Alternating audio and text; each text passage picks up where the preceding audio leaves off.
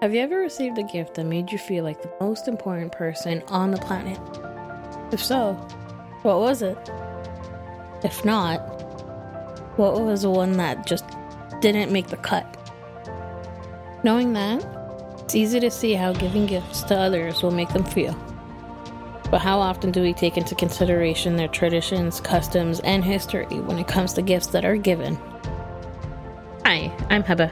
Join me on Giftopedia, where we will be speaking to guests that include loved ones, historians, community leaders, and others that will show the customs, traditions, and history of gift giving around the world.